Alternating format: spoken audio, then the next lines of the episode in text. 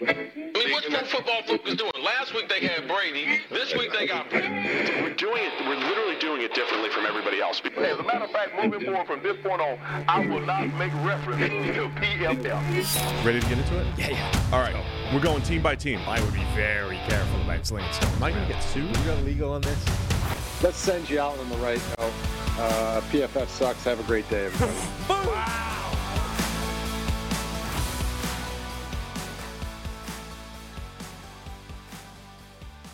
Welcome into the PFF NFL podcast. Steve Palazzolo, Trevor Sikkema here once again. Second straight day.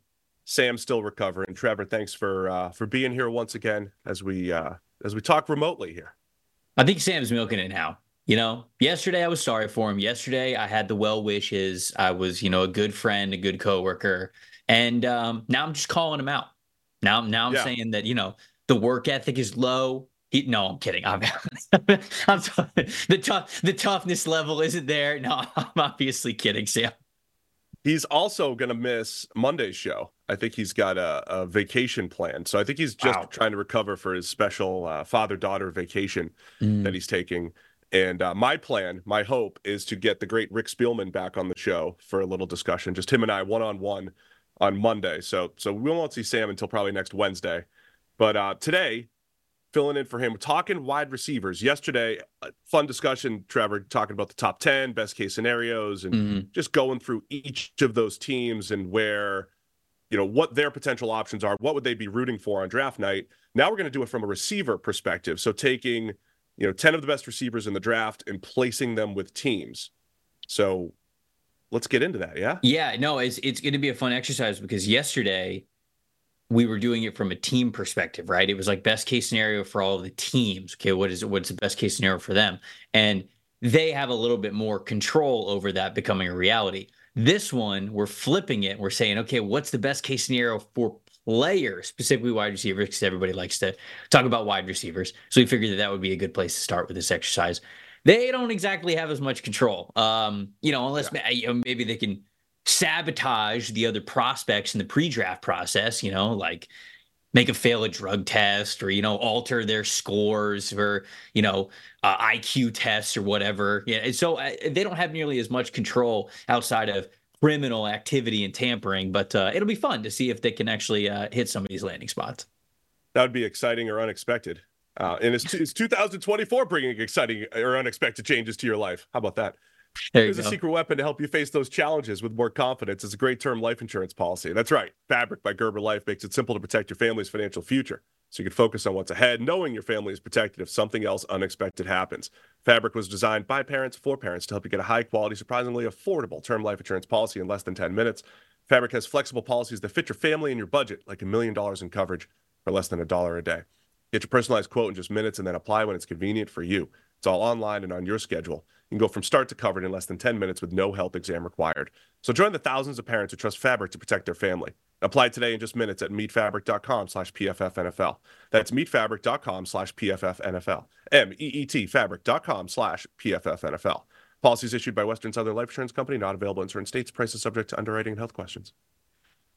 You're getting All right, man, let's You're getting you're getting really good at uh, the end of that ad, like making it very professional. You know, you got to give like the disclaimer at the end. You're getting you're getting really good at it. I'm actually you want to fly through there was a point i think where i had i had done it so well that we pre-recorded it and just kind of like dropped it in at the end it's like i could never do it better so we'll just uh drop in the pre-recording and stop trying to do it live but it's uh it's rolling off the tongue now There you go. but uh let's start at the top marvin harrison jr uh, again, I think we talked about it yesterday. I, he'll be our top wide receiver on the draft board. I think Mhm. he'll be many top, you know, many analysts top receiver on the draft board. Where's the best fit for Marvin Harrison Jr.? And let's also put the caveats in place. There might be some crossover with some similar teams here. Right. No. So throughout this whole exercise, we'd love to hear from people in the chat. We'd love to hear from people in the comments of where you think that these guys' best case scenario would be, best landing spots. And the way that we kind of framed it was, what is their best landing spot for instant success? So it's got a little bit of a fantasy football feel to it as well. Where could these guys get drafted where we could see them have really, really good rookie years, potentially compete for a rookie of the year honor, um, if you will? For Marvin Harrison Jr., it's the Chargers. And I think it's the Chargers for all three of the big three, uh, both him, Rome Odunze, and Malik Nabers. Now, I have some other teams for both of those guys because I didn't want to just totally cop out and say, oh, yeah, the Chargers for all of them. But in reality, that's going to be the best landing spot for all three of these guys. The Chargers pick currently at number five overall. Uh, that is still in range for Marvin Harrison Jr., even though the Patriots could end up selecting him at number three. Um, the Cardinals could certainly end up selecting him at number four, but the Chargers are the best spot, right? They have a quarterback who is a top 10 quarterback in the NFL, whether you want to call him top five or not. That's a debate, I think, for another show and another day. But Justin Herbert is fully capable of being a passing machine to Marvin Harrison Jr. And I think that if he goes to the Chargers, even with Keenan Allen there, I don't know if Mike Williams is going to be there next year just because his contract can get out of it pretty easily. He's been banged up, obviously. He'd be the immediate wide receiver two, if not the wide receiver one, depending on how much volume Keenan Allen would get next year. And he'd be a thousand yard guy. So to me, this is easily the best landing spot given the quarterback situation is already in place and it's guy with all the arm talent in the world to maximize uh, everything that that uh, MHJ can bring to the table. Yeah, I think when I'm when I'm thinking about pairing QBs and receivers, I think about QB style, and I also think about what the receiver extracts out of the quarterback. So I think about um, Henry Ruggs a couple years ago with the Raiders. I, I, wouldn't have taken him as the top receiver over a guy like CeeDee Lamb or um, other guys that were in the draft that year.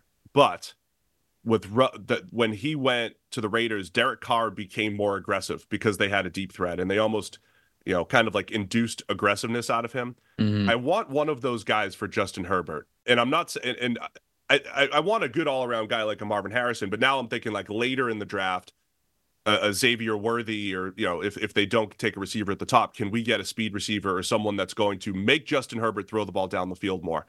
First priority though is just a very good receiver, and I think that's Marvin Harrison. He'll line up all over the place. He can win inside, outside, down the field, after the catch everything would be good if him and Justin Herbert are paired together, in my opinion. Yeah. Yeah, and, and kind of to your point, that's why the other two make sense as well. You know, it's not just the fact that they're really good wide receivers, but you saw what Malik Nabers was able to do vertically, especially from a slot alignment. I think as the season went on, LSU really started to hit a groove with that slot fade uh, route that Jayden Daniels was just very, very comfortable throwing, whether it was from 20 yards out, 30 yards out, 40 yards out, however for the for the distance was from the end zone, Daniels was not afraid for of dropping back and hitting that route for a touchdown, even to the point where like his feet may have been standing on the logo or near the 50 yard line. So there's tons of vertical experience with Nabers. Um, he's got great after the catch ability as well. So I think that that is a good plug and play option to, like you said, induce some aggressiveness into that offense. Or I don't want to say because it's not like the Derek Carr situation. It's not like Justin Herbert won't throw it deep. You just then have a guy which you could do that more often. And right. the same for Odunze, right? Odunze is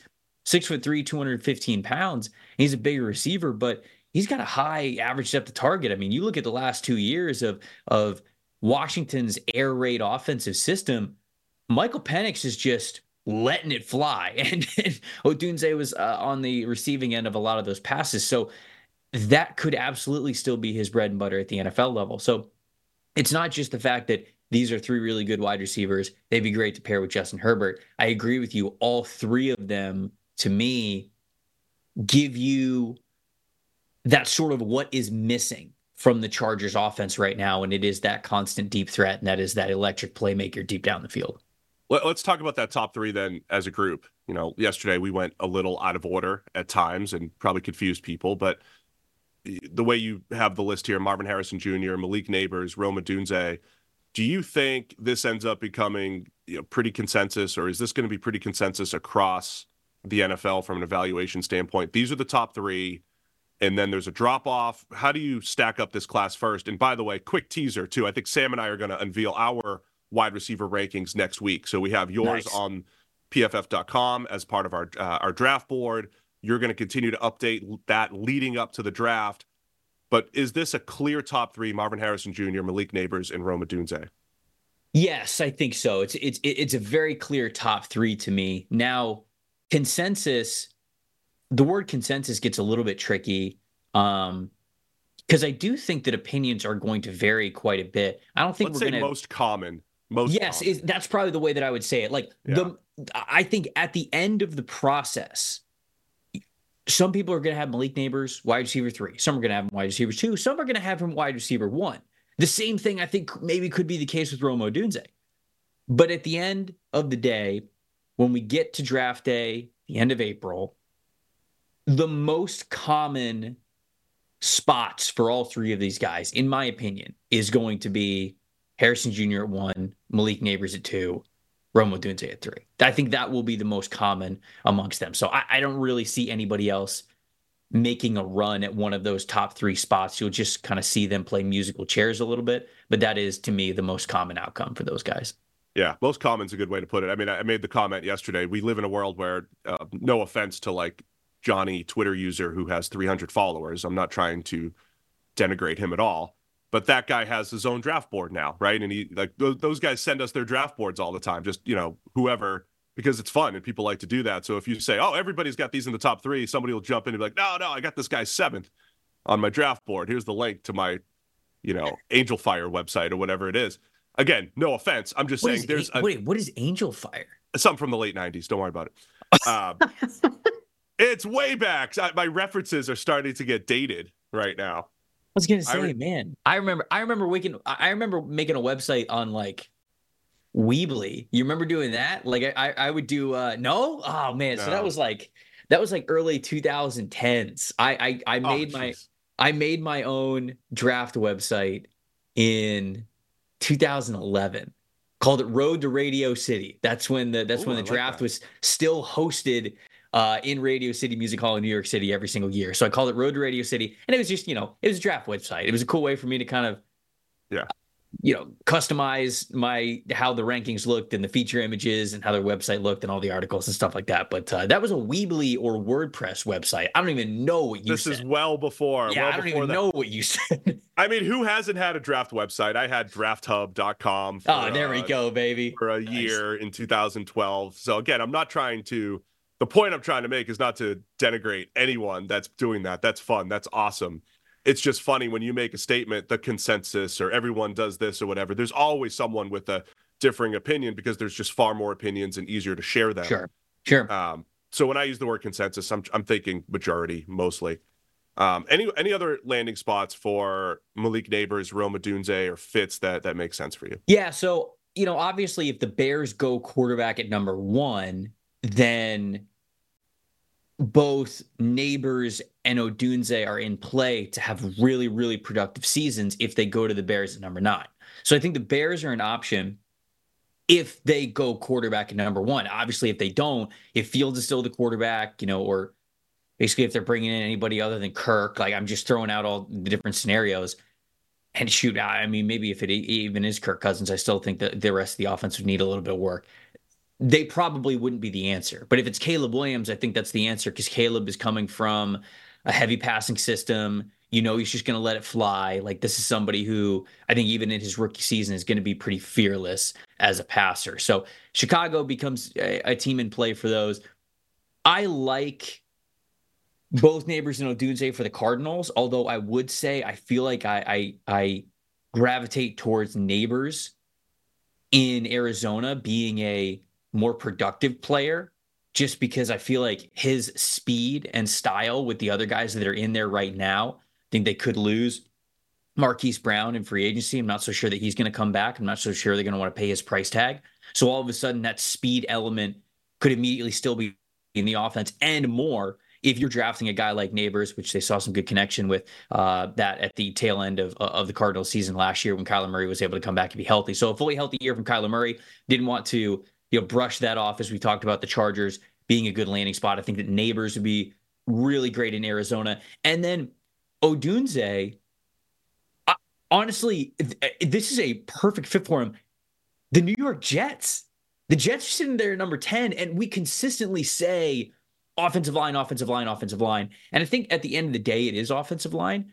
But outside of Garrett Wilson, they desperately need wide receiver production as well. So for Odunze to go in an offense where he becomes a one-two with Garrett Wilson And then Aaron Rodgers is throwing in the football. You got Breece Hall coming out of the backfield. Hopefully, the offensive line's a lot better. That also could manifest itself in a 1,000 yard season for Odunze. So to me, I think if we're not going with Chicago for both of those other two guys, I like the Cardinals' fit, especially as a Marquise Brown Brown replacement for Nabers. And then I love Odunze getting to play with Aaron Rodgers in New York for the Jets potentially uh, at the back end of the top 10. I think we painted that picture a little bit yesterday with the Jets. If they went with the strategy of we're going to shore up the offensive line in free agency, fill our starting spots there, we might not have to take a tackle at 10. And then, as you, I think you mentioned a little bit earlier, think about Odunze and his highlight reel. It is the vertical route tree. Um, Michael Penix's biggest strength, throwing the ball outside the numbers with velocity, throwing the ball head high on back shoulders, and throwing mm-hmm. a, a fade ball off of that. Think about Rodgers in that vertical passing tree and what he'd be able to do with Odunze. If, if Garrett Wilson is his high volume receiver and Odunze becomes more of that vertical back shoulder type of threat, I do love that fit as well. The Jets again would have to they'd have to have the offensive line in place, I think, for them to go receiver in the first round. And Odunze might not even be there at that point at 10. Right. Uh, there was also a point for Odunze in particular earlier in the offseason where I was thinking I, I, didn't think that he would go be in the top 10 conversation initially and I was thinking the Cincinnati Bengals, if they're gonna, even if they bring oh, back yeah. Tee Higgins as a franchise tag, I thought Odunze would be an awesome fit as the future number two, or if they let Higgins completely walk. Uh, but I don't, I don't think he he ends up in the middle of the first round, so that might that point might be moot at this point. But yeah. that was my initial take. No, I think that that's a that's a great one as well, and, and we'll get to this team in a little bit. But like, you know, if Nabers were to have a fall much further than what we believe he's going to, I think the Colts sitting there at 15, eh, you know, if he's within striking range, the Colts wanted to move up, or if somehow, some way he got to 15 and was still on the board, that's also perfect for me because you got Pittman as an X on the line of scrimmage, wide receiver. You've got Josh Downs as a slot stud for you. You can have a elite flanker or move wide receiver in Nabers who could just be such a such a chess piece in, in whatever you wanted to do. And obviously Richardson's got a cannon of an arm. So we'll talk about Indianapolis. But if you're if you're saying, okay, teams a little bit further down that would also be ideal landing spots, Indianapolis would be one for Nabers. Uh, I've been trying to give Indy more receivers for the last five years. This has to be the year they start loading up on the outside, right? Maybe, um, maybe. Brian Thomas from LSU next on your list as far as uh, receivers that we want to place here. Yeah, so I think Buffalo is is the one that comes to mind immediately. This would be filling the Gabe Davis role, which feels like Gabe Davis is on his way out. He's an unrestricted free agent, probably not going to bring him back.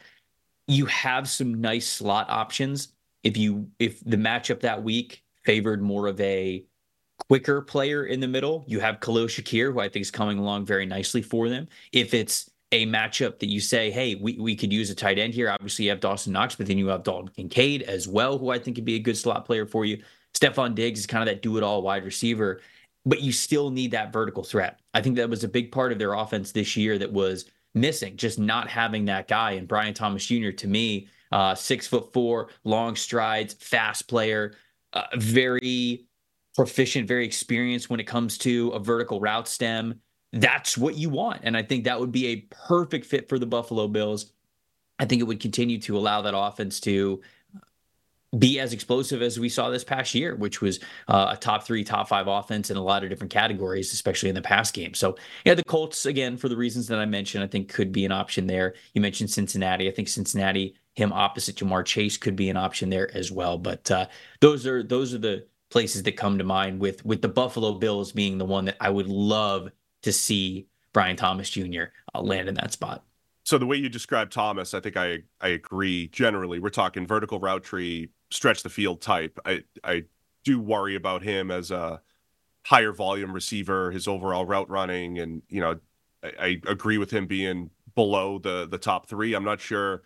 I'm not sure where opinions are going to land on on Brian Thomas either. I know Sam's probably a little bit lower on him than some of the uh, you know other analysts around right now or you right now. Um, and I'm curious to see where he lands. I think every receiver discussion every year for me becomes a flavor and style and how, sure. how are you going to fit this guy into the offense, right? And I always try to describe receiver being different from other positions. It's completely different from offensive tackle, where a tackle has to be at least reasonably good at everything because you're playing every snap. So if you're bad in the run game or bad as a zone run blocker or bad in You get exposed, you get exposed, of course. As a receiver, though, if you tell me, hey, Brian Thomas doesn't have to be the high volume guy, he will be the deep threat. Everything that you laid out with the Bills, he'll they'll go play to his strengths.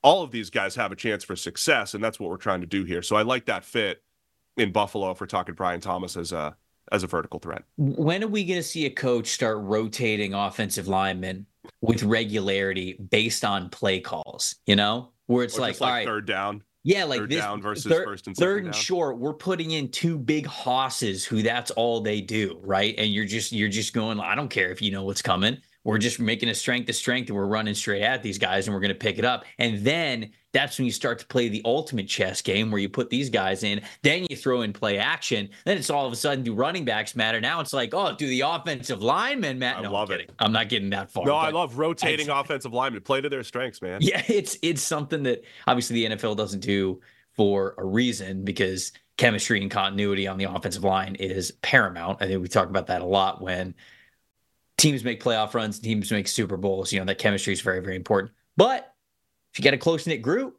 you get good chemistry with seven or eight guys instead of five. I'm just saying, just saying, could be the next evolution. I mean, the Lions started using Penei Sewell at tight end and moving him around and everything. The tricky part there, though, is you can't put you can't put the lineman at tight end and then put him back at tackle on the next play, right? They can't go from eligible to ineligible the next play. So you Oh, they gotta sit out? Yes, they have to sit out a play. Mm. Um, so you can't. So you might lose your awesome right tackle, Penei Sewell. So every time they put him at tight end, sometimes they'll do it just before the two minute warning or something, so they can they don't have to lose the play but you Mm. can't put him from eligible to ineligible. So it it makes it more difficult to take a Trent Williams or take a Penei Sewell and do the the tight end motion thing. You just have to be ready for that. Have to have a backup. unless you have a rotation of offensive linemen that you're cool. just move them left to right all the way through every single play. Never know where they're going to be. ultimate where the linemen are. versatility. Just a team full of Graham Bartons. Just six Yes. Graham Bartons. Just seven Graham Bartons. Graham Barton's versatility becomes far more important if that's the case. There you go. Let's go uh, Troy Franklin from Oregon uh, as far as fits and and also like where do you think he ends up landing? I think again he's another guy my first look kind of liked. I think Sam kind of liked him on first look. Yeah. Where does the NFL end up landing on Troy Franklin from Oregon? I think Troy Franklin should be a, first round wide receiver. I really do. I, I was super impressed with his film. Uh, When I watched him over the summer, I had some doubts. You know, he's he's got a slender build. He's like six foot three, like 280, 285 pounds. And so Yep. he struggles with a little bit of the strength portions of the game, right? Just think very naturally. But the footwork is so fast. His releases are so fast. He's he's he's great off the line of scrimmage. So he can mitigate some of those stronger press coverage corners that he goes up against. At the catch point, he's decently strong for his size. He's really is. He really is. But what I love about Troy Franklin is, yes, he's a vertical receiver. Like yes, a lot of what he does in Oregon is is kind of stretching the field, and um, it's you know those those either like quick game or deep game. Like there's no in between. But the yards after catch for him, specifically the missed tackles forced per reception. I mean, when he gets the ball in his hands, he becomes a playmaker. And that to me is super valuable. I love the idea of him going to the Houston Texans. You've got Nico Collins, who's coming off an incredible season this past year. I think you can certainly count on him to maybe not replicate that exact same season, but be able to rely on him as a strong X receiver moving forward. You've got Tank Dell, who Tank Dell's feisty enough to play in and out, but he's mainly a guy that you want in space. You want him to have that quickness, those two way goes, because he's his his body control and his precision when he's ra- running his routes is just so devastating. So you want to put him in those situations more often than not. And then Franklin, if you make him again that off the line of scrimmage flanker type of wide receiver, you can move him around in the pre snap. You can use him as kind of a chess piece to identify what the defense is doing in, in pre snap. You could change kind of who's going up against him if you think the defense isn't fully going to rotate. And I think that he's fluid enough of an athlete and he's smart enough of an athlete to take advantage of those things. So to me, it's a little bit of the same conversation with him being first a experienced vertical receiver, but I think he is so much more than that. And I would love to see him with CJ Stroud because I think those are two very, very smart football players when it comes to diagnosing coverages and then Franklin becoming a playmaker after the catch. So I love him at the back end of the first round. Was it pick 23, 24 for Houston? Uh, no, I think it's actually 27 now.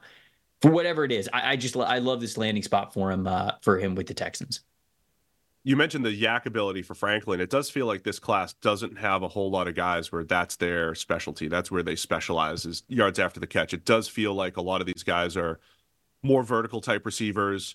Um, you know, win down the field. You know, the top three that we keep talking about, they're all around very good receivers. But I think that the yards after the catch ability uh, might help a guy like Franklin stand out in this draft class. Where there's not, I, I thought last year's draft class was a lot of undersized guys, right? The Tank Dells and Zay Flowers and Josh Downs. Like that was kind of what it was known for at a certain point. And I don't mm-hmm. think we've got. Um, I think this year's class is a little bit more, a little bit more vertical as far as uh, definitely at the top. the you options know, are. You know, I, I think that there are still some smaller good receivers in this class, right? Like Roman Wilson, Ricky Pearsall, um, Tahj Washington, Malik Washington, Ladd McConkey. Like there's there's a lot of really good smaller receivers. This class just has more of those bigger vertical threats that we get to have in that same conversation where last year we didn't. And last year, honestly, that's hindsight, of course, but it's like that's probably why Quentin Johnston's in that Quinn, Quinn Johnston's in that conversation as wide receiver one or in the back end of the first round because we were starving to find a bigger receiver because it was only shorter guys after that. Um, and so, yeah, and I it, think that's kind of how we got to that point. I see the chat talking about it. Yeah, the, the the draft is deep at receiver, and I think it feels deep at receiver every year. It's just the nature of there's most college teams have three starting receivers, most NFL teams have three starting receivers, and the thing that I said earlier is, you know, you don't have to be great at everything because I can look at a guy and say his skill set will be used in a certain way, mm-hmm. and I think it makes it more palatable to draft a guy late first or in the second even if they have weaknesses at this position versus others. Good at wide receiver, like you said, is different than good at offensive line. You know, we're just we we would view it differently.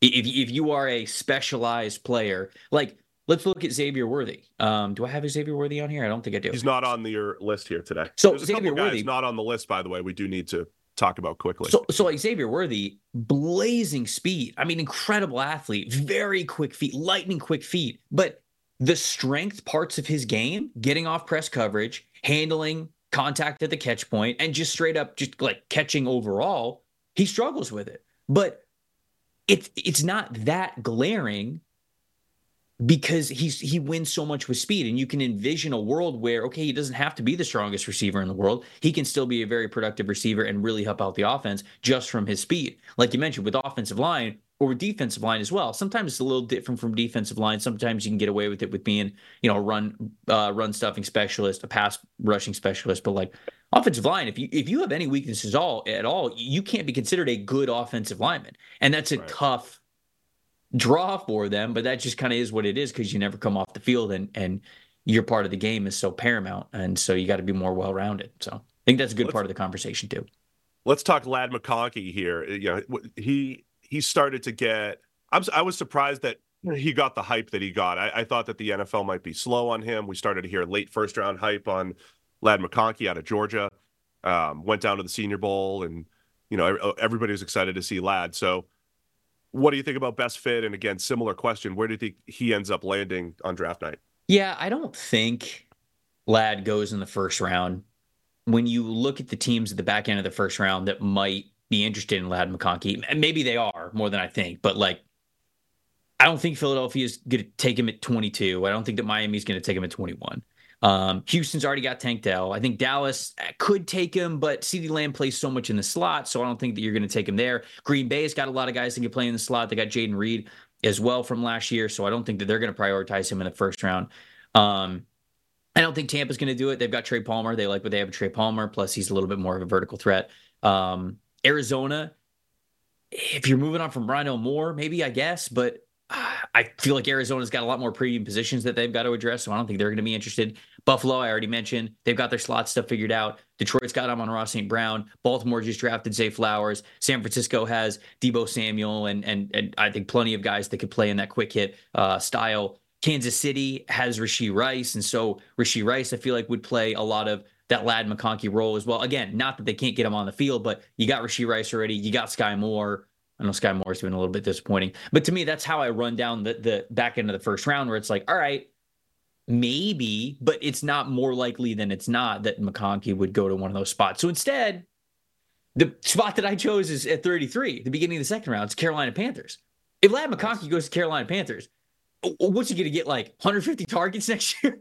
I mean, he's he's going to threaten the, the league lead in targets because they got nobody else to throw the ball to. So I, I I feel as though this would be a ideal spot for them because they need this kind of receiver anyways, right? I think they were hoping to get that from Adam Thielen at least a little bit. And I think they got that a little bit.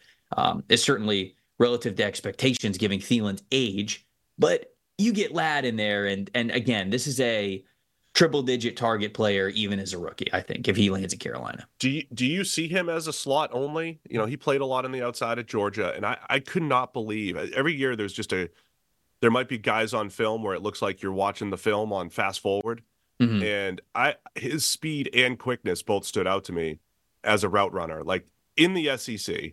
Yeah. And and a lot of times with you you mentioned Xavier Worthy and his he's he's a speed receiver, right? He is just pure deep ball speed, uh, Xavier Worthy. But McConkey, you don't always get speed and quicks. Sometimes when you're straight line fast, it's tough to slow down. It's tough to be in and out of cuts and everything. And I couldn't believe how my first watch on McConkey, how well he did that. So no, he could play outside as well. I do absolutely. I think he, now I think his home base is going to be in the slot because that's where he's going to be most advantageous. I feel like that's where you can get the ideal situation is, and this isn't going to happen in Carolina immediately, but the ideal situation is you've got one or two guys on the outside that you could play. You've got a bigger, stronger X receiver. Um, you have somebody who could be a little bit more of a vertical threat. Um, on the outside, and then you kind of let McConkey be this inside out type of player. You know, if you only have two wide receivers out on the field, I got no problem with one of them being whoever your main X is, and then the other one being McConkey. But when you go three wide receivers, I think the best opportunity is to have McConkey in the middle because you could cook so many corners on different two way goes. Because not only is, like you said, quick, but he's also a great vertical threat too. So if guys are playing him in the slot, you've got to play off of him because he can get off of you really quickly with a variety of different releases and he can get up the seam immediately. And, and that's just going to be an easy completion, um, especially if the safeties aren't paying attention or they're paying attention to the outside guys. So, to answer your question, no, I don't think that he is a slot only player. When offenses go more heavier set formations and there's only two wide receivers on the field, I think you could put him as one of the two wide receivers that are there as an outside guy because I compared him to Eddie Royal. He's got the quickness, he's got the long speed, but also Eddie Royal would block. Like Eddie Royal could block for his size. And I feel like that's also a plus of McConkey is no, is is he a devastating blocker? Of course he's not, because he doesn't have the size, he doesn't have the mass to do so. But he's very willing, he's fundamental, he's fierce, he's feisty, he'll get in your face. And so I really do think that this guy should be in the first round conversation, like the back end of the first round, because I think he could be awesome for an offense. I just don't know if any of those teams that I mentioned are going to take the bait for it. So instead, I look at him as a priority uh, second round guy and going at 33 to the Panthers.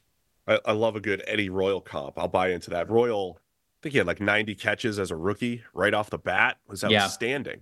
Yeah. Um, describing McConkey, I, am hearing uh, Kyle Shanahan system type of quarterback because that they're going to use tighter splits. They're going to keep their receivers a little bit closer to the line of scrimmage you know they want to take some some vertical shots and uh, as they mentioned in the in the super bowl no block no rock in that system right so 100%. you have to get in got to get dirty and, in the run game and that's georgia too right i mean like think yeah. about how talented georgia is how talented of a wide receiver group that georgia has and yet when they would go two wide receiver sets over the last two years there were times when it was Brock Bowers as the the X receiver, and then Ladd McConkey as on the other side. So especially in the 2022 season when Georgia had Darnell Washington, Washington would stay in as the inline tight end when they go a little bit more condensed, a little heavier.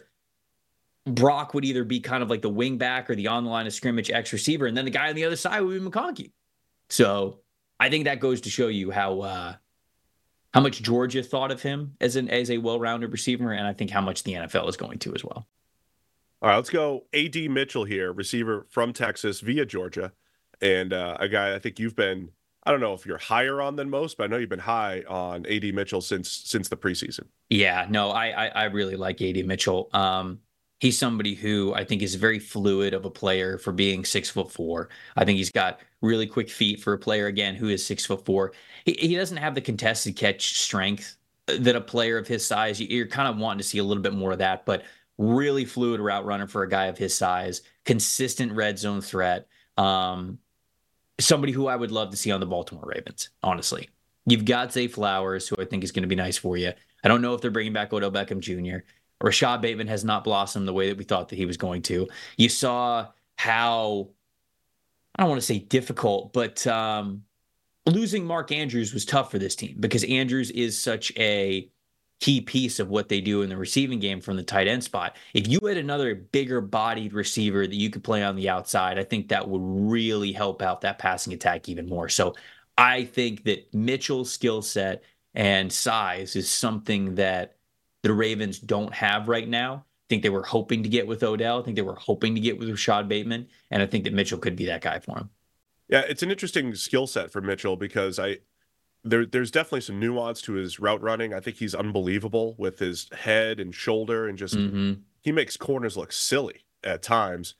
Had that uh, early leap touchdown in the college football playoff. Remember, he just jumped up and hung in the air and caught that back shoulder, and then maybe had a chance to catch the back shoulder against Washington the second time and didn't get up there. But um, there's definitely a lot to like about his game. He's another guy that was uh, one of the highest average depth of targets in college football over the last few years. Yep. And and this is where the stats don't always tell the story. He's been a low YAC guy. Yes. But that it's like it's inversely correlated to being targeted down the field. You don't see guys targeted down the field and also have high YAC. Mm-hmm.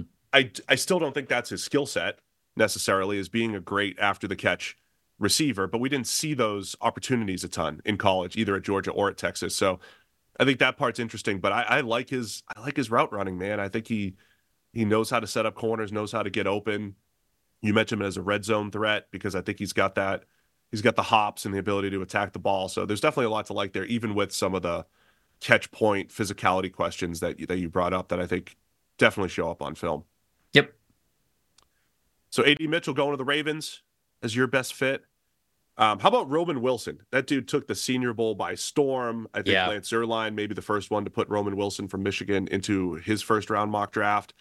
How about a best fit for Roman Wilson from Michigan? Yeah, we're getting a lot of Michigan guys in this draft. Like overall, they have a legit shot to beat Georgia's record, which I think is 16 guys drafted from a single draft class. Um, Michigan's going to threaten it. I think that they've got a potential to tie it or beat it, which is just insane. But I don't think I don't know if we're going to get Wilson in the first round. Second round, a fit that I would love for him if he were to go to the Cleveland Browns. I, I think that this would be a really, really solid pick for them because I think they're just looking for juice overall. Now, this is a former track sprinter. He's got legit 4 3 speed. But as you saw this past season, they emphasized him more as a wide receiver one type, targeting him deep down the field, asking him to go up and get it through contact. And he's got a handful of reps from this past season where he displayed that he was able to do that. He was pretty much uncoverable in the Senior Bowl. You're right, whether it was through the releases or just the overall long speed. Um, it just seemed like such a natural, and he was consistently winning in that regard. And uh, when I look at the Browns, you know, they don't have Donovan Peoples Jones anymore. You've got Amari Cooper, who you can kind of move around everywhere. I like Cedric Tillman a lot. You know, he's your, again, on the line of scrimmage, X type of power receiver. And then you've got Elijah Moore, who I think can be a good slot player, but I feel like we've been saying that for the last couple of years, and it's just very inconsistent with him. Outside of that, you David Bell's kind of coming in and rotating, but David Bell, I don't think is like an NFL caliber athlete to really help that offense consistently. It's very it'd be very spotty for me. Wilson can play either as an outside, off the line of scrimmage type of vertical threat, or I think he can also give you a lot of plus ability um, in the slot as well. And I don't think he's as good of a blocker as Ladd McConkey is, but he is a similar style of fearless despite his size. You know, at Michigan, it's the same thing, right? It, it's a lot of really good football players, a lot of really good strength and conditioning program, and a team that's going to run the football. If you don't block, you're not getting on the field. And as the saying goes, you're not getting the rock. And Roman Wilson was somebody over the last two seasons who and really showed plus blocking ability when you look at pound for pound, like how big he actually because he's not that big. He's a smaller receiver, yeah. but I think he'd be perfect for Cleveland. They just need some extra juice. I think he gives them that in a lot of ways. He put on an absolute show at the Senior Bowl, as you mentioned. The word "smooth." I, I sometimes I write I, I, overuse words when I write down my notes, and so I think I wrote down "smooth" multiple times mm-hmm. with uh, with Roman Wilson in and out of cuts and some of his uh, uh, you know, just 90 degree cuts, two way goes. So I, yeah, I think inside outside, Roman Wilson has that ability. And there's so many teams like I, as a, as we fix teams this offseason, we spend the next few months making them better. My solutions are very consistent. Add more playmakers. Add more playmakers. So the Browns adding more playmakers. They've they've consistently had a good offensive line. They should have their run game back in order and just getting more dudes who can get open. And they whatever they do, they need to maximize Deshaun Watson during this window. Have to and have have to do it. So dudes who can get open and catch the ball, like Roman Wilson, make a ton of sense in Cleveland. Yep. Taking care of your health isn't always easy, but it should at least be simple. That's why for the last couple years I've been drinking AG1 every single day, no exceptions. It's just one scoop, mix it with water once a day, every day. Makes me feel great, ready to take on the day. That's because each serving of AG1 delivers my daily dose of vitamins, minerals, pre and probiotics, and more. It's a powerful, healthy habit that's also powerfully simple. What does the morning look like with AG1? I like to drink it in the morning, which is recommended for optimal nutrition absorption. So I fill up my shaker with extra cold water, add one scoop of AG1, shake it up, and I'm ready to go. If I'm running short on time, I can mix my AG1 before heading out. I'll grab a travel pack. Each has an individual serving of AG1 that's easy to mix on the go, helping ensure I get my daily nutrients no matter what. So if there's one product I had to recommend to elevate your health, it's AG1. And that's why we've partnered with them for so long here on the PFF NFL podcast. So if you want to take ownership of your health, start with AG1. Try AG1 and get a free one year supply of vitamin D3 plus K2 and five free AG1 travel packs with your first purchase over at drinkag1.com slash PFF. That's drinkag1.com slash PFF. Go check it out right now. All right do you know? I don't know if you know about Sam's love for your next guy, number nine on your list here, Ja'Lynn Polk from Washington. Does he actually love him, or is this a troll? As a football player, he does love him. Yes. Was that he like might... ro- romantically? He doesn't. No, but Polk okay. Polk might be the guy. Every year, Sam has a guy. He's like, "What's too high to rank this guy?" What I don't. I want to put this out into the ether, but I don't want to get laughed at too much, right? Like last year, he wanted to put Tank Dell above Quentin Johnston, and he and he got bullied. You know, in his in his brain, like I can't I can't make that move. Mm-hmm. Um, not to give away his wide receiver rankings for next week, but I think Polk's going to be his guy where he's just like I think he's top five or whatever it might be. What's uh what's best fit for Polk for you? Well, one, Sam should be fearless. Um, you know, yes. scouts and general managers have a low hit rate, so uh, I think that True. it's I think that it's crazy, and I don't say that to take shots at them at all whatsoever. It's like a, the decision makers who whose process is better than ours and more detailed than ours and have a lot of uh, information and things that, that we don't they even get it wrong so the fun part of scouting is to look at a player and be like oh you know i actually kind of like him and then you get to have a discussion and if somebody else kind of says something and it points out and it proves to be correct then you go back and you adjust your scouting process so uh, i would hope that and look i'm talking to myself, I've had to learn this lesson many times and still do, because um, nobody loves to be wrong. But I would say to Sam, do what's in your heart. Be Rank bold. him wherever you want. Rank him wherever you think that he should be. Um, I like Ja'Lynn Polk. Uh, go ahead. Go ahead. I was just going to say hit rate's all relative, right? Yeah. And, um, it's funny because uh, there's not too many evaluators who think that they don't hit at a high rate. They're all very, very confident, uh, even without even without the model. Even if oh, the model, the model this will double your hit rate right here if you if you have the answers to the test ahead of time.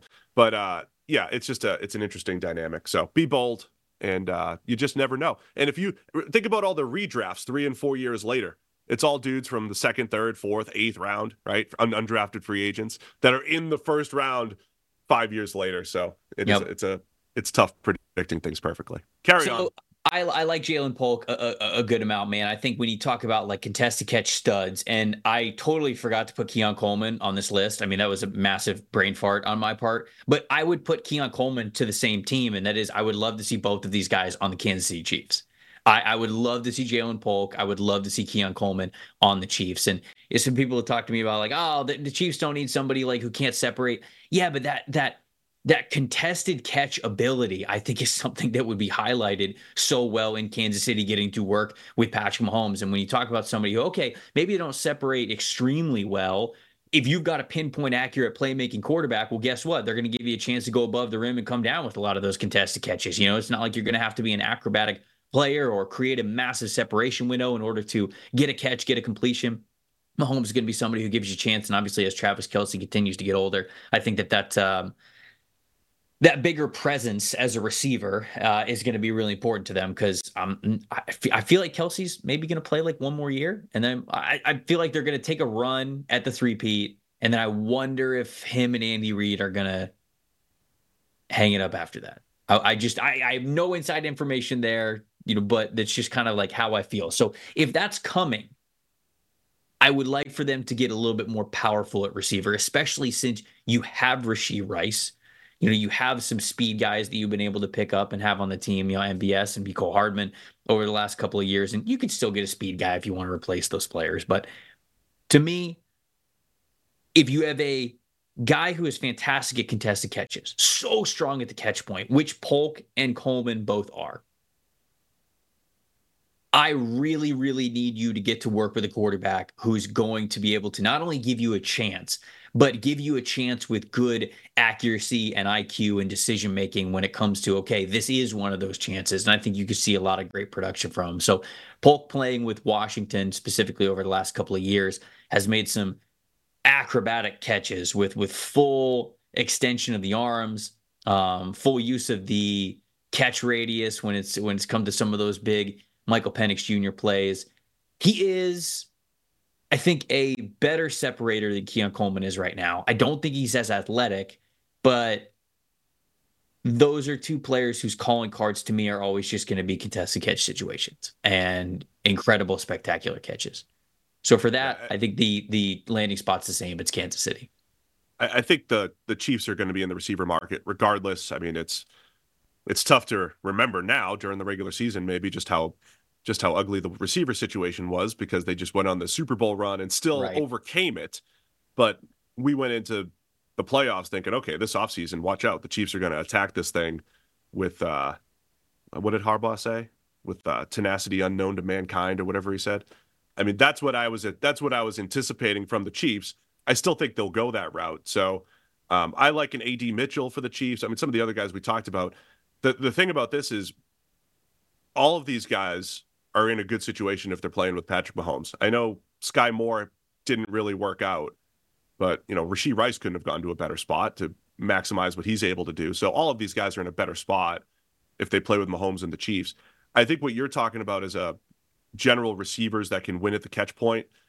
I've been waiting for those types of guys for Trevor Lawrence for a while in Jacksonville. Mm. So I, anyone that you're saying a Keon Coleman that's going to go up and win at the catch point, whatever it might be, I want that guy with Trevor Lawrence, and that's not the only guy I would want in Jacksonville for for Lawrence. I think he needs easier throws generally. I think there's there's games where it's like their difficulties jacked up to 12 and he's trying to hit a million tight window throws. He needs an easier life, I think, as far as down to down goes, but he also needs somebody he could trust and go win. So I think anytime you're describing that type of receiver, I think I think of Trevor Lawrence because I think another guy that could be aggressive, get the ball down the field, give these guys opportunities to make plays. Yeah, I um I believe in my recent two round mock draft that I had over at pff.com this week, they had the Jags getting Jackson Powers Johnson in the first round and Ladd McConkey in the second round. So nice combo. That's really. I, I, mean, that'd be sick for them. That'd be. I like. That'd, that'd, be good. All right, number ten on the list, Tez Walker, and then we'll talk uh, Xavier Legette. People are asking about uh, him not being on the list, and maybe mm-hmm. I don't mm-hmm. know if there's one or two others that you would want to touch on. But how about Tez Walker? Yeah, so Tez Walker, and we can throw Xavier Worthy in this kind of same conversation because to me they're the same sort of player. They're, they're vertical players. Um, and I, I watched Tez Walker's 2022 tape at Kent State, and I felt like he could be a total package wide receiver. I mean, he goes up against Oklahoma, Washington, and Georgia. And the Oklahoma game wasn't great, but the other two, I mean, he played really well, especially in that Georgia game. Like he was up to the challenge. And I remember watching an interview about him afterwards, and he said, like, yeah, that was my chance to say, like, I'm I'm worthy of playing against these kind of guys. And the releases was there, or the releases were there, I should say, you know, proper English. It's important.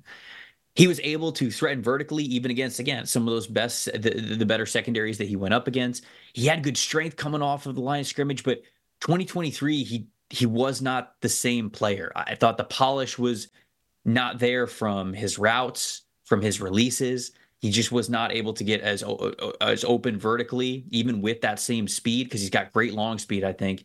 And this Senior Bowl, he had some nice catches. I'm not going to take everything away from him, but there were way too many times where he should. You got to come down with it. Ball's hitting your hands. You got to be able to catch it, and he just didn't. So when you're a receiver that is still not super polished, especially what felt like he took a step back from 2022 to 2023. I know he went through a lot with like the NCAA eligibility and not being able to play most of the first half of the season. So I get that that kind of might go into it, but it was just a tough showing for him at the Senior Bowl. And I was really, really excited to see him in Mobile. And I was disappointed by how low his catch percentage was. So to me, I still think that landing spot, like I said with Worthy and like I said a little bit with Thomas, vertical spots Indianapolis Colts, second round. Can the Colts get him and put him with Anthony Richardson with that big arm to play as just purely a vertical stretch kind of a guy? You don't have to put a lot on his plate. That is a landing spot that I really think the Colts still need to address and unlock. So both Xavier Worthy and Tez Walker, to me, Indianapolis would be a good spot for him. Yeah, I like that fit, especially the assumption that Michael Pittman Jr. is going to be back. And, you know, Pittman is – what I always I always classify as the uber possession type, the guy that's gonna not average high yards per catch, but move the chains. And you know, Pittman had games last year where he had you know six out of their ten passing first downs or whatever it might have been. Complementing that with the vertical threat, with Josh Downs in the slot. Again, it's a big year I think for the Colts from a receiver standpoint. Also with you on Tez Walker, the disappointment at the Senior Bowl, low catch rate, he kept dropping passes or he was losing at the catch point, whatever it might have been.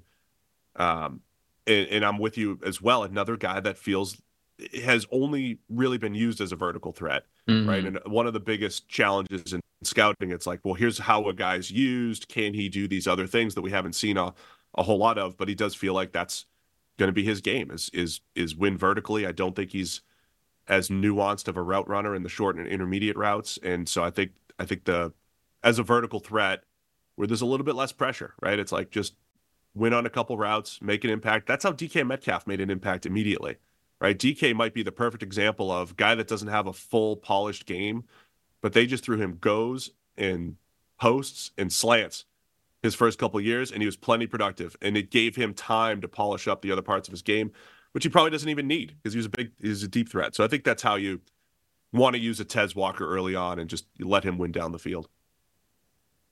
I agree. I agree. And, That's what you got to do with him early on we didn't plan it because you know we went through the top 10 but uh, the chat's asking about Legette and you know not necessarily a best fit but is there a reason are you lower on him than most or what are your thoughts on Xavier Legette from yeah Legette's Legette's right around here. I think he was wide receiver 10 for me when Connor and I went through wide receiver rankings for the stock exchange podcast or he might I can't remember if he was like 10 or 11 he was he was right around there. And Legette's interesting. I think that he could certainly be a good pro, but he really was not using the offense at all whatsoever until this past year. The coaching staff, from what I heard, said that he had an unbelievable summer camp. Like he was basically just unguardable in summer camp. So they had to get him more involved in the passing offense. Juice Wells goes down with an injury. So now all of a sudden, all the wide receiver one targets are basically Legette's. And he was great this year. The issue that I have with him is South Carolina, eh, he, he is, you mentioned DK Metcalf. He is a Metcalf type of player, like not a lot of polish in his routes. He's not a great route runner, but he's just a monster contested catch dude. And he moves a lot more explosively than you would think for a player of his size. But then I say a player of his size, South Carolina had him listed at like six foot three, 227 pounds. He shows up to Mobile at the Senior Bowl and he weighs in at like six one, just under 220 or right around 220 pounds. The arm length was short. The hands were small. It's like, damn, okay. You know, Metcalf was a monster, like physically, right? And I don't, I'm not just talking about like muscular. Like he was, he was, he was big, he was tall, he was long, he was fast, he was strong, he was all these things. And it's it, it, Xavier Legette is trying to play that style, but he's trying to do so at just six foot one eh, with shorter arms and and and smaller hands. And so that to me kind of goes into the evaluation of all right, well, he's not really winning consistently outside of being a yards after catch kind of a dude because it I mean he's he's still really athletic for whatever his size is. We saw that on tape. It doesn't take away what he did. But when you're moving even from SEC level to NFL level, it's a little bit different. You want to have every advantage that you possibly can. So he's kind of right around there for me. I was just shocked, honestly, about his measurables. And then at the Senior Bowl, it was it was it was a lot of the same. Like I, I felt like Legette was fine at the Senior Bowl, but it felt like if he was not winning as a one-on-one down the sideline, deep contested catch player, he really wasn't winning at all. So one-dimensional, a little smaller than we thought. I'm just a little bit nervous about how scheme proof this guy would be to talk about different shapes and sizes of NFL wide receivers and how you know you can find success in a lot of different ways. It's true. But when you draft wide receivers high in the first round, in the top 50, in the top two rounds, whatever you want to say, you kind of got to want to have some scheme versatility. You don't want to be as pigeonholed there, right? Like that's why, say, take Jalin Hyatt for an example. Jalin Hyatt wins the Biletnikoff Award the year before. Insane production as a vertical threat receiver. He goes in the third round to the New York Giants. And the reason why is because it's like, okay, well, not really a good route runner, long legs, stiff in the hips.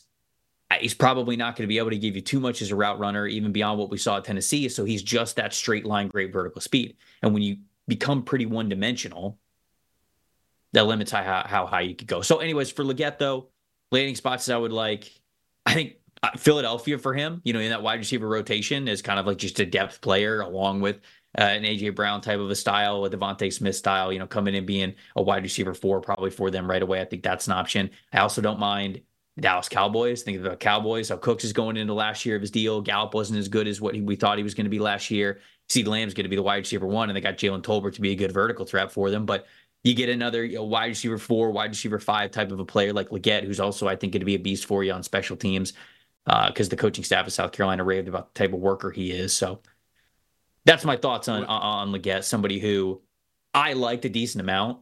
I was just pretty shocked about his measurements and really standing on the field next to him and watching him in practices in Mobile. He came in at 6'1, 223 officially. Oh, 223. Okay. Yeah. Uh, 31 and 5 eighths inch arms or whatever. Yeah. Um, but yeah, I mean, a lot of his highlight reel plays are definitely contested situations going up against it. I, we're still pre combine and everything, and I know I know people like to poo poo the combine, but it does matter. Not everything matters, and it doesn't matter in a linear fashion. It doesn't just matter about the forty, but there there's it's it's more data to add to the equation here. I think uh, Legette looked fast uh, on film. I'm curious to know what he might run. Um, we also have game speeds for all these guys, but um, that stuff's going to matter. That's going to change evaluation. So uh, we're just starting the process. But there's, it's another one of those years. There's like 15 or 20 receivers probably hyped up as potential top 100 picks. Not all of them are going to go. Everybody loves high. wide receivers. Everybody Yeah. loves wide receivers. Every Well, every wide receiver is a top 100 pick, and it's just I it's mean- not it's not gonna it's not gonna happen like that. It's just the nature of it. And again, I think that's why, because they're also extremely valuable when you have one, but you're playing the mm-hmm. scarcity game, right? It's harder to find a starting caliber offensive tackle. I've had to personally come around to this a little bit more over the last couple of years. I think the NFL generally gets it right when it comes to you know draft the big guys early, draft your tackles, draft draft your edges, because elite guys are harder to come by. Solid Mhm. starters are harder to come by, and from a receiver standpoint, of as as we've said a hundred times on the show, you can hide skill sets a little bit more at that position and ease them in. You know, with 500 snaps in a season rather than a thousand right away. So, yep. any anything else to add here today, Trevor? That was fun. Just talking ball, No. man. I think uh, we, we said 10, and I think we gave the people 13. So we gave you a little because We we, threw we threw Keon Coleman in there, we threw Xavier Worthy in there, and we threw uh, Xavier Legette in there. So that that is the um that's the ethos here on the PFF NFL podcast, Trevor. We started a series a couple years ago where we said we're going to do one show and we're going to fix every team in five minutes. Right. So we're just going to we're going to do it so fast. We're just going to fly through, give some answers, and go. And from the very first team, Sam was like, "All right, let's break down the QB situation." I was like, "Okay, we're not doing this in five minutes." so we we started going division. We started doing two divisions per show. So it went from five minutes to every team was getting twenty. Yeah. We still call it fixing every team in five minutes. So we're just known for giving more. That's what we do here. You still call it fixing every team in five minutes? We say fixing every team in five minutes, and then in parentheses, LOL, JK, because we can never do anything that quickly here.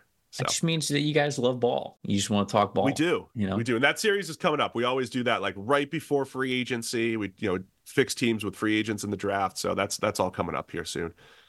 Uh, once Sam gets back from his extended vacation or whatever he's dealing with here. So all right, Trevor. Thanks again, man. That was awesome. By the way, Yeah. uh, PFF, the mock draft simulator, is giving you a special discount. It's 30 MDS. That's our promo code. You get 30% off any annual subscription over at PFF. Promo code 30 MDS. Uh, once again, we're going three shows a week right now. So that's it for this week for the PFF NFL podcast. I'm trying to get Rick Spielman on the show for Monday morning. Sam will be back na- next Wednesday. Hopefully, answer some emails next week, do some wide receiver rankings. But don't forget to email us NFL podcast at pff.com. Thanks to everybody for tuning in. We'll see you again on Monday with more PFF NFL podcast.